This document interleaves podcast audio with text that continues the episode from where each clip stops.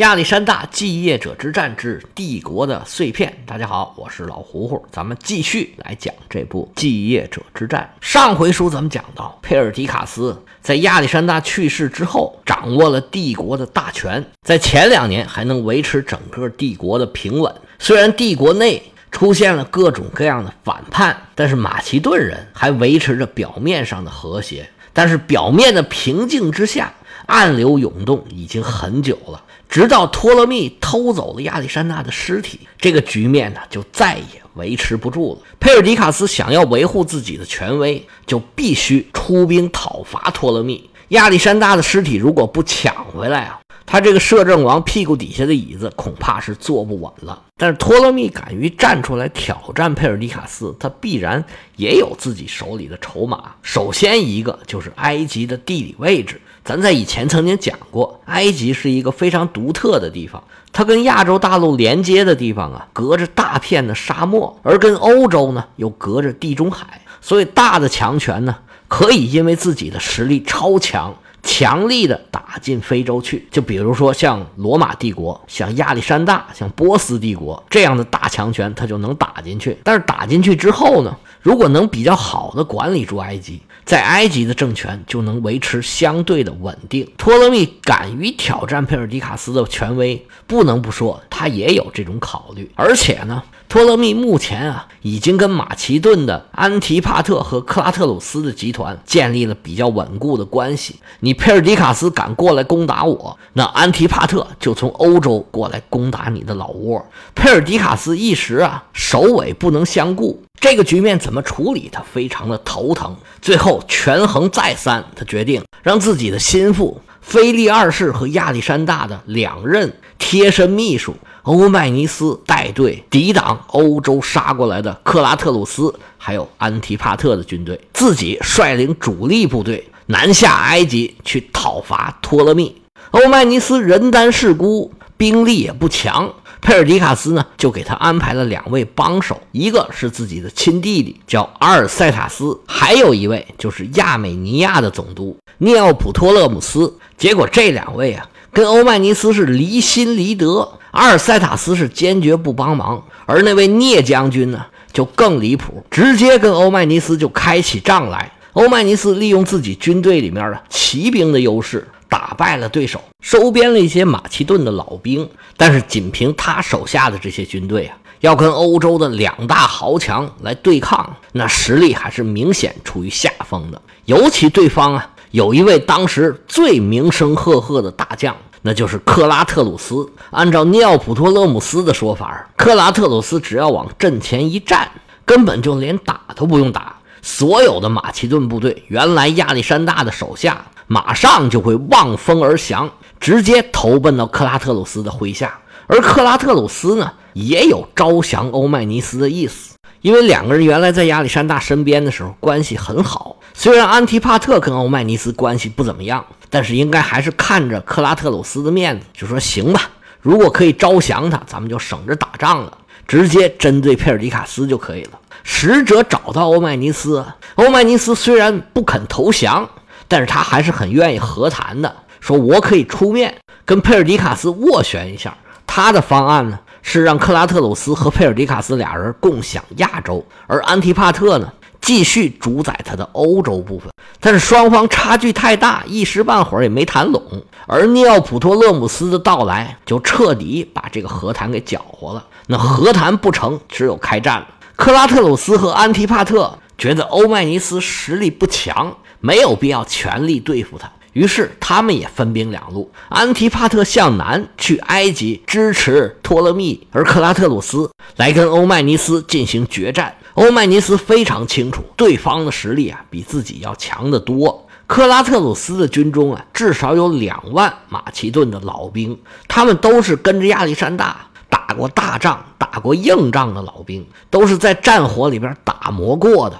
而且都是马其顿的步兵，是当时最精锐的步兵力量。而欧迈尼斯手底下点来点去，大概也是两万来步兵，其中大部分都不是马其顿人，是在亚洲招募的。而且有很多轻装步兵。如果硬碰硬，对面硬刚，欧迈尼斯手下的部队是必败无疑。欧迈尼斯每次想着这事儿，感觉自己一个头两个大，这仗啊到底怎么打呀？但是呢，局势已经僵在这儿了，不打是不可能的。欧迈尼斯绞尽脑汁，成天就琢磨这仗到底该怎么打。克拉特鲁斯的部队当然十分的强大，但是他们也有一个很大的弱点，就是他没有什么骑兵。我们从前面的拉米亚战役就可以看得出来，马其顿的骑兵都是贵族，火有骑兵都已经被亚历山大给拉走了。安提帕特的部队里并没有什么骑兵，这时候他带的骑兵大概有两千，有很多呀，也是之前在拉米亚战役里面的色萨利骑兵，这可原来是他们的敌人呐。所以呢，他也并不信任这些骑兵。而欧迈尼斯呢，他的强项正在于骑兵。欧迈尼斯的领地卡帕多西亚是个农牧混合地区，有农田也有草原，盛产良马，骑兵啊也很有传统。欧迈尼斯在这招了五六千的骑兵，比对手多出一倍还拐弯儿他就成天琢磨着，我是如何扬长避短，充分发挥骑兵的能力。他手下的步兵是杂牌军，以前有归克拉特鲁斯管的，有归列奥纳托斯管的，还有刚刚从那个聂将军那儿归降的一部分部队。欧迈尼斯非常清楚，他手下的这帮兵啊，一旦知道对方的主将是克拉特鲁斯，他们可能马上就会掉头逃跑，更有甚者呀，可能马上临阵就倒戈了。所以这场仗啊，有一个关键是必须不能让自己的手下知道对方。来的到底是谁？欧迈尼斯整天是冥思苦想啊，都快想魔怔了。不过慢慢的，他头脑里啊，这场仗的打法也逐渐成型了。克拉特鲁斯的大军呢，也是越来越近。欧迈尼斯成天琢磨着事儿，也睡不好觉。终于等到快要开战的前一晚上，欧迈尼斯躺在床上，迷迷糊糊的，就觉得自己上了战场了。一看这战场上啊，一边啊是军容整齐、威武雄壮，一看这主帅是谁呀？是亚历山大。再往对面一看，嘿，跟他们一样，两个亚历山大呀打起来了。不同的是啊，一边身后啊是雅典娜在支持，另外一边啊就是德莫特尔这位女神。一瞬间，双方就开始喊杀声震天，展开一番激烈的鏖战。最后啊，德莫特尔支持的这位亚历山大最终获得了胜利。这位农业女神也是生殖女神，用骨穗儿编成了一个桂冠，戴在了这个亚历山大的头上。关于德莫特尔，我在希腊神话的专辑里边啊有专门的讲，大家感兴趣可以过去听一下。那个专辑呢，主要是讲荷马史诗，这《伊利亚特》呢已经更完了，中间穿插了很多希腊神话的故事。其实我们讲罗马历史、讲希腊历史啊，有很多都跟希腊神话有很大的关系。所以看看希腊神话，了解一下里边的内容，会对理解古罗马、古希腊的历史，甚至西方整个的历史有很大的帮助。刚才这场战争呢，很明显是欧迈尼斯呢做的一场梦，当然这也是传说了。据说这场梦啊，给了他很大的信心。当时的人呢。都把这个梦当做一种预兆，那当时的人多迷信呢，是吧？因为自己所在的这个卡帕多西亚正是崇拜德莫特尔的地区，而他这个时候已经知道了克拉特鲁斯带领的这个队伍啊，他的口令就是雅典娜和亚历山大。那雅典娜和亚历山大败给了德莫特尔和亚历山大，是否就意味着自己也能打赢呢？不管怎么样吧，欧迈尼斯算是得了一个吉兆。但是做梦不能代替打仗啊！欧迈尼斯做好准备出征迎敌，虽然心里还是有点打鼓啊，但是他已经准备好了退敌之策。而克拉特鲁斯呢，其实并没有做什么特殊的准备，他对自己的能力是非常自信的。打仗啊，强大的一方他不需要搞什么战略战术，我只要正常打就行了。弱的一方才需要想办法。这强的一方啊，我只要扑过去，长驱直入，两阵队员，枪对枪，杆对杆，只要这么一拼，你就完了。所以克拉特鲁斯没想那么多。他还是按照正常的排阵，他自己压住阵的右翼，这叫荣誉站位，而左翼就是尼奥普托勒姆斯。欧迈尼斯为了打赢战争，他决定啊，对自己的手下撒一个谎。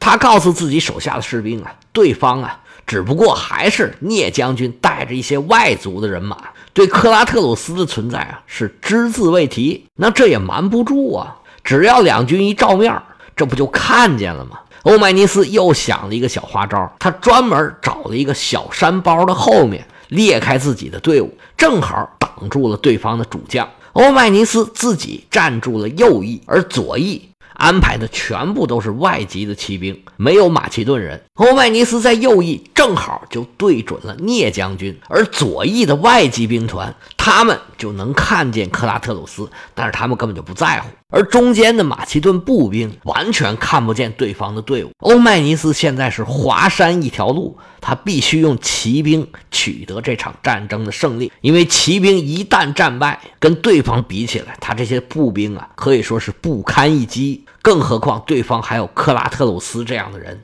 战争终于开始了，就像其他的战争一样，双方开始了骑兵的冲击。欧迈尼斯所在的右翼。直接面对的就是奥普托勒姆斯的左翼骑兵，俩人现在是有深仇大恨，双方的主将都在互相寻找，恨不得马上干掉对方。经过两个回合的冲锋之后，两位主将，终于碰到一块儿了，俩人的马狠狠的咣就撞在一块儿了，都从马上掉下来。有很多史书啊。对他俩进行了荷马史诗式的单挑的描述，说是俩人扭打在一起，还很详细的讲述欧迈尼斯用手肘把对方给打伤，自己先站起来，而聂将军这时候是左膝盖受伤，虽然勉强支撑起来，但是还是遭到了对方的致命一击。这个情况真实不真实，大家见仁见智吧。总之，欧迈尼斯指挥的右翼骑兵是大获全胜。杀了对方的主将，双方另一翼的争夺也同样的激烈。克拉特鲁斯是名不虚传，稳坐中军，多次的击退敌人的冲击。然而这时候啊，战场发生了重大转折，克拉特鲁斯啊纵马前行，突然间马失前蹄，把这位大将军呢从马上狠狠的给摔下来了。这么一来可了不得了，那战场上兵荒马乱，一瞬间啊。多少匹战马都从将军的身上给踩过去了，好可怜！这么横勇无敌，从马其顿一直打到印度的这么大一个克拉特鲁斯，就这么不明不白的死在这个战场之上。不过他的死法呢，在史书上也有不同的记载，也有说是被一个色雷斯的骑兵所打死的。总之，克拉特鲁斯是死于一次意外。这时候，两位大将都已经战死了。偌大一支部队是群龙无首，两翼的骑兵是纷纷溃退，步兵还没动手呢，就看见骑兵败下阵来，没办法，只好掩护着骑兵退出了战场。欧迈尼斯取得了这样的战果，不得不说是有很大的运气的成分。他也没打算穷追猛打，召回了正在追击的骑兵，他们双方都不敢轻举妄动。其实欧迈尼斯现在也没有能力。打败对方的军队，而对方呢，因为已经没有主帅了，也很难再组织起来有效的进攻。而且呢，他们的骑兵保护不了他们的侧翼，他们的进攻就非常的危险。欧迈尼斯是很想收编这支部队的，于是啊，就派人去说：“咱们停战吧，你们有什么条件可以提出来。”这些士兵现在虽然知道再打已经没有可能了，但是呢，是坚决不肯投降。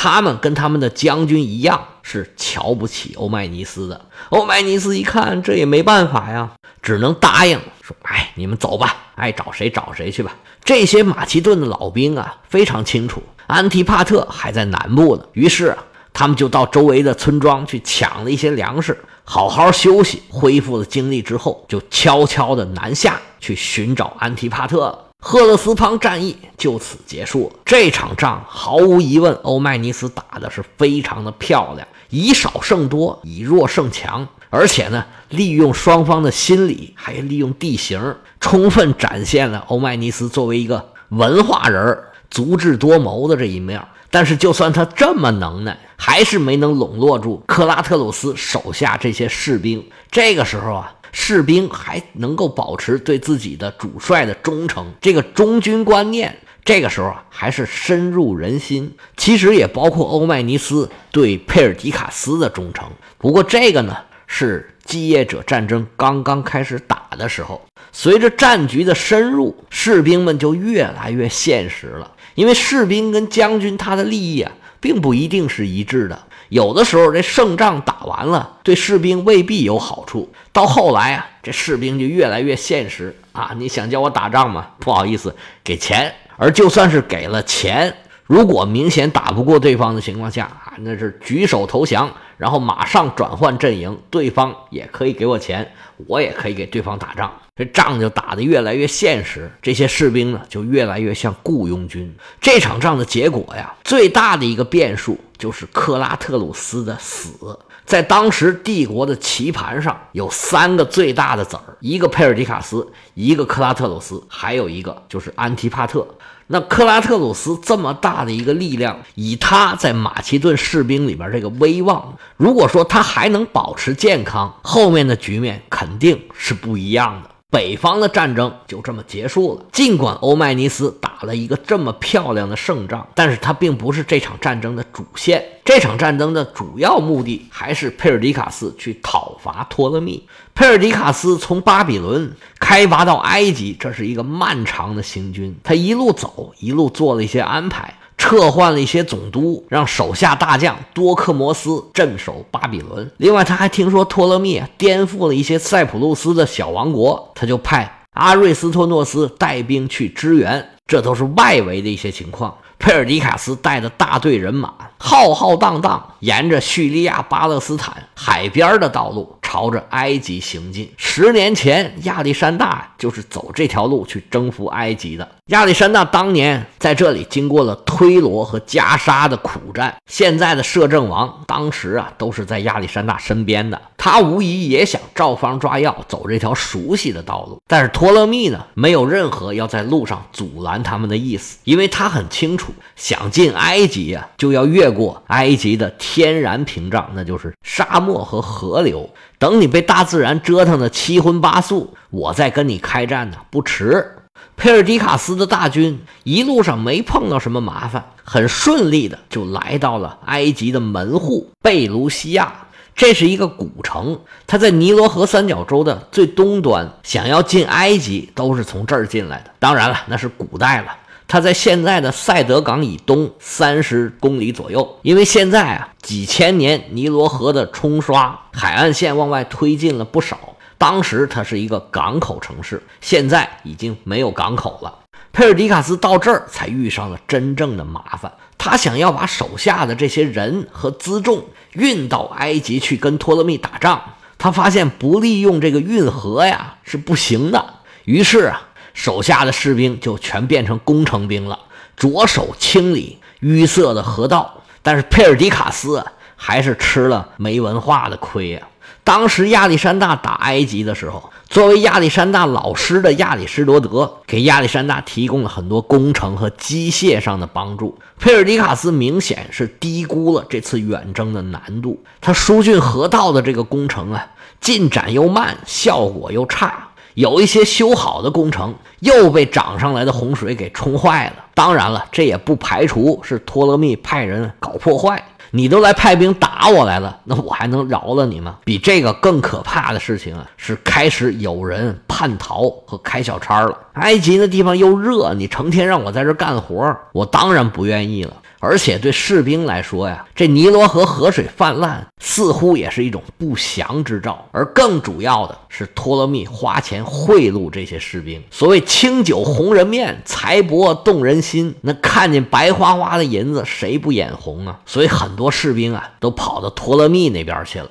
佩尔迪卡斯只好也拿出钱来，但是他的钱到不了士兵手里，最多也就能拉拢一些将领。面对着这种不利的情况，佩尔迪卡斯会怎么应对呢？这个战争的过程和结果又是怎么样呢？我们下回啊接着说。